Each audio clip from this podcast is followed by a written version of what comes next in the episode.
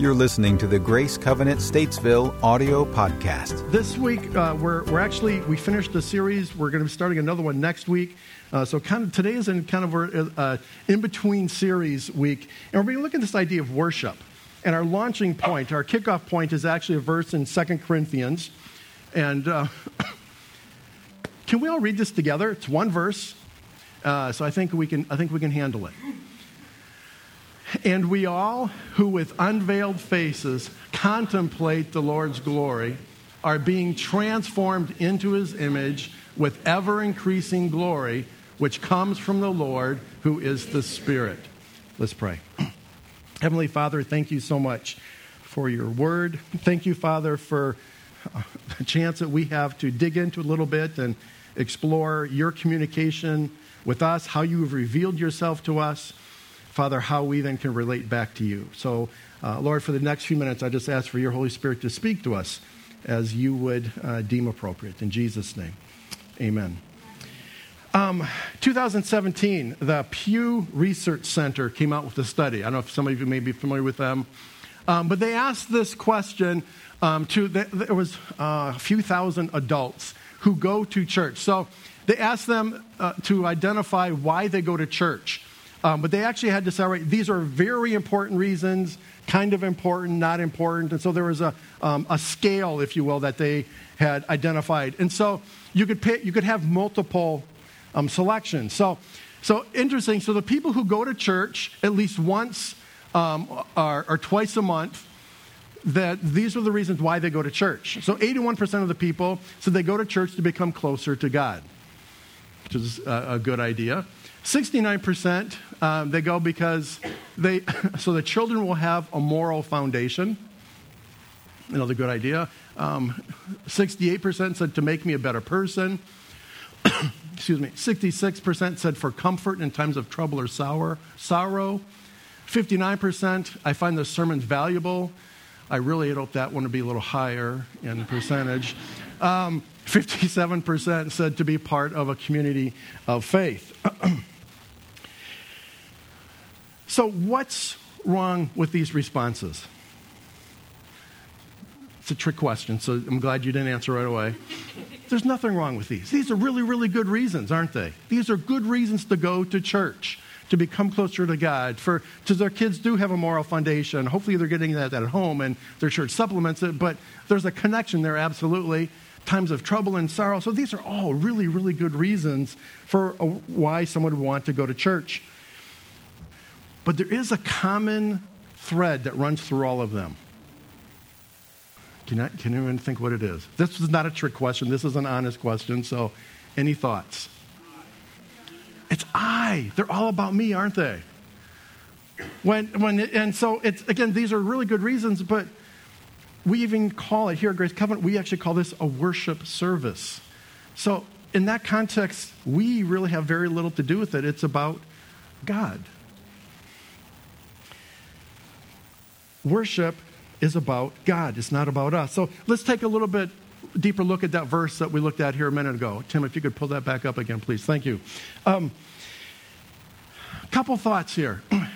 And we, you know, with, who with unveiled faces, um, Paul, here in his letter, is making reference uh, to something happened in the Old Testament. And actually, earlier on in this chapter, in his letter, as he's writing, he's referring to Moses. Um, some of you remember this story um, from your Sunday school days or just from your Bible reading. When Moses got the Ten Commandments from God, he went up into the mountain. And this is actually the second time that happened. So he's up in the mountain with God 40 days and 40 nights. And it says when Moses came down, that his face was so bright. It reflected so much the glory of the Lord. It literally freaked people out. They ran in terror. They wouldn't go near him because, you know, imagine this. You know, one of your friends comes down and his face is glowing. Um, so that's what. Um, I'm sorry, I engaged Siri and didn't mean to do that. now I lost my train of thought. I hate when that happens.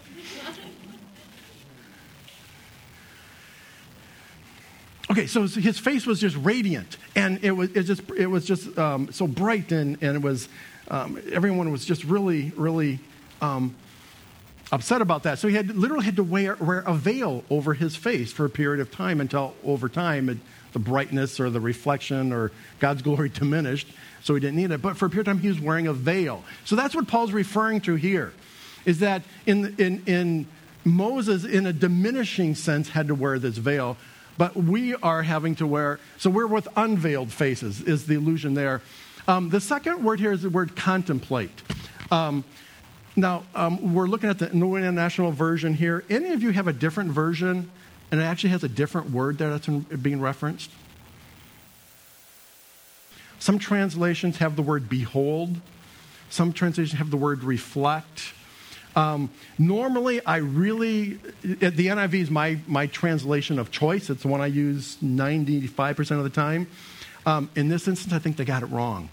Given the context of Moses and the veil Contemplate me, you usually think I was right, to think and reflect and to just kind of like, you know, think about it. In this context, that's not what's happening. I, I like the word radiate is much better, or reflect. So we all who with unveiled faces radiate the Lord's glory, is how I think it's better understood. What does this have to do with worship, though?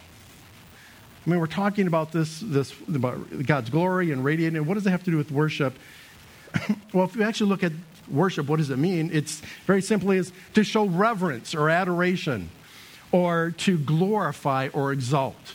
To give honor to is what we usually mean when we say worship. Where do we see worship expressed most easily in the Old Testament? The first time we see it really clearly is the completion of the tabernacle. In Exodus chapter 40, the tabernacle is completed and they're, they're having this dedication ceremony, and the, whole, the, the presence of God comes in such a tangible fashion that the priests could no longer even go into the tabernacle, the tent where, the, where God was, that the presence of God was that strong. We see it next when Solomon uh, built the temple, so a permanent structure in 1 Kings chapter 8. And during that dedication ceremony, the presence of God again just filled the place so that the priests could not do their job and had to leave the building because the presence of God was so strong in there. So, in both of these cases, God showed up, if you will, and his glory filled that place. I just really believe that worship invites the presence of God. And then in John 1, we see that Jesus embodied the glory of God while he was here on earth. So God no longer inhabited a, a, temple or a tabernacle or some structure. Jesus, God walked amongst us for his time, the time that he was on earth. And then in Acts 2 and Pentecost, Jesus has now returned and the Holy Spirit comes in, during Pentecost. And Paul tells us here basically in, in this passage and others that from Pentecost on, we radiate the glory of the Lord. When we encounter God's presence in worship, we radiate his glory. See, I'm convinced that the fruit of our worship will be transformation. We begin to look less like us and more like God.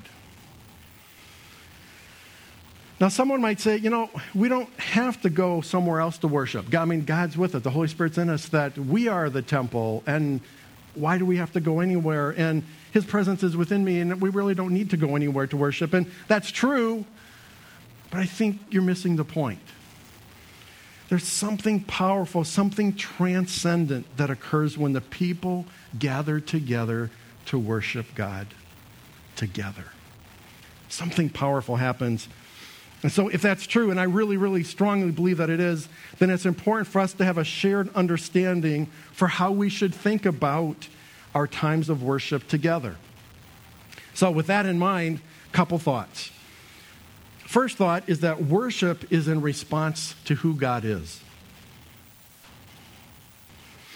Um, my pa- dad was a pastor growing up.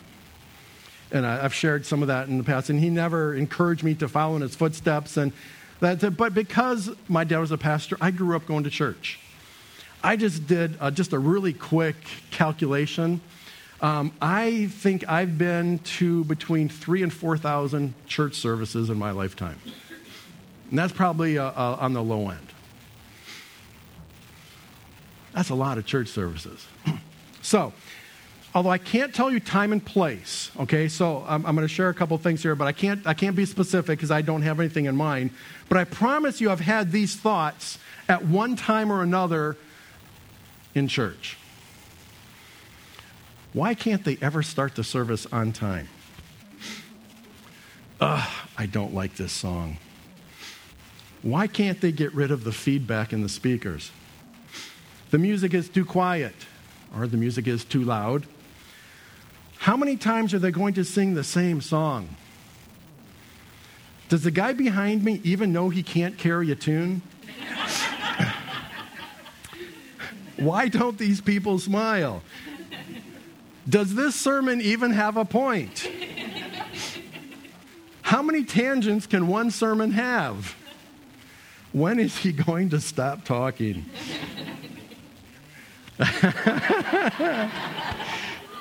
got warm in here really fast. so, in those instances, do you think I got a lot out of the service? Not much. Probably not much at all. And why is that? Because all of my attention was on what I liked or disliked, it was on me. True worship is not about me. True worship is not about me, it's not about my preferences, and it's not about my feelings. When our worship is shaped by our personal preferences and feelings, we become the object of our worship experience. If all we're thinking about is what we like and what we want, then our worship, it's all about us, and that is just not what it was intended to be. You know, I remember coming from, from school one day and uh, having a come to Jesus meeting with my parents over a bad grade that I received in one of my classes. And uh, I remember saying to them, I said, It's not my fault. This, this is a really bad teacher. And he really was. Just really just unorganized and just, it was not a good teacher at all. But my questions, or, I'm sorry, my, my parents, though, didn't just accept my answer, much to my consternation um, and dismay, but they said, uh, they asked me, Did you ask any questions in class? Or did you go in for extra help? Did you read all the assignment material? Their message was really, really clear, and they made it very, very clear. Do not use your teacher as an excuse not to learn.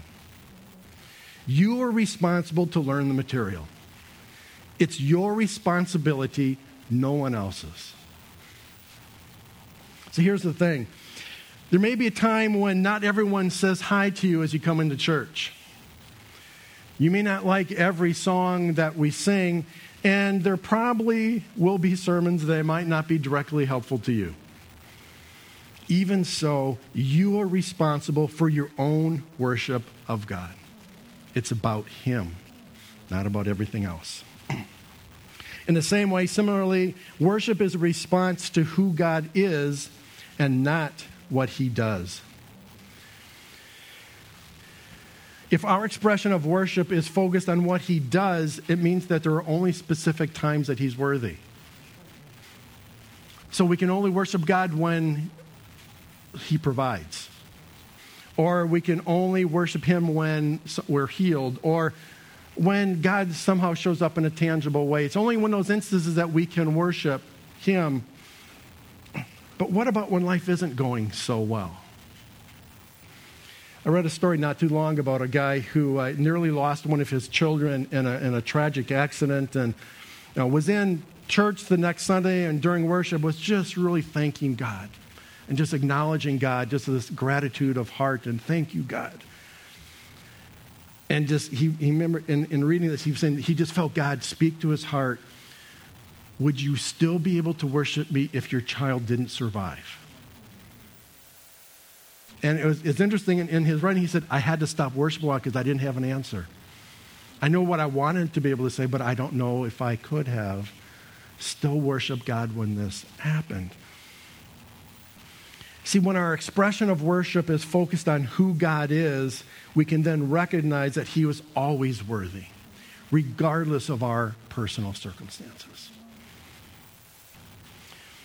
In Chronicles, The writer says, Ascribe to the Lord, all you families of nations. Ascribe to the Lord glory and strength. Ascribe to the Lord the glory due his name. Bring an offering and come before him. Worship the Lord in the splendor of his holiness. And nowhere does it say if you're feeling in a good mood or if you're having a good day. Again, because it's not about us, it's not about our circumstances, it's not even about our emotions, it's about him. Um, which is really ironic because I don't know about, about you, but I mean, going through life, I mean, those of you, you know, who are married or have kids, I mean, some of your some of your most stressful days are Sunday morning before church, um, and getting to church. Is, I mean, if we're really honest, it's probably a song or two before some of us are actually okay. I'm actually done with all the stuff that's the baggage I've been carrying, and now I'm free to worship. And but do we actually even get there? I think is the question. So, the, my first thought is that our worship is in response to who God is. My second thought is this we worship in surrender of who we are. We worship in surrender of who we are. Um, we have the, the great privilege. My son and uh, his girlfriend Amy are here with us uh, from Pittsburgh and uh, for the weekend, and um, they attend a church that um, the same church that Ben Roethlisberger attends. His family. Are any of you uh, Steelers fans?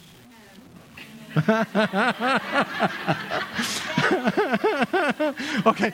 Oh, I didn't realize that was really dangerous. sorry. Sorry. We've noticed the, the cowboy fan spoke up really quick there, but uh, um, uh, I really lost my train of thought here. Okay. Um, so anyway, so the turn, and they're involved in, both are involved with the youth ministry, high school kids. Uh, Ben's mom um, is really involved with the high school ministry. And uh, Amy was just sharing that, that when she first came to, to start working with the kids and met her, she, had, she, was, she didn't follow, she's not a, a professional sports, you know, so she wasn't following. So she had no idea who, Ben who, what's this?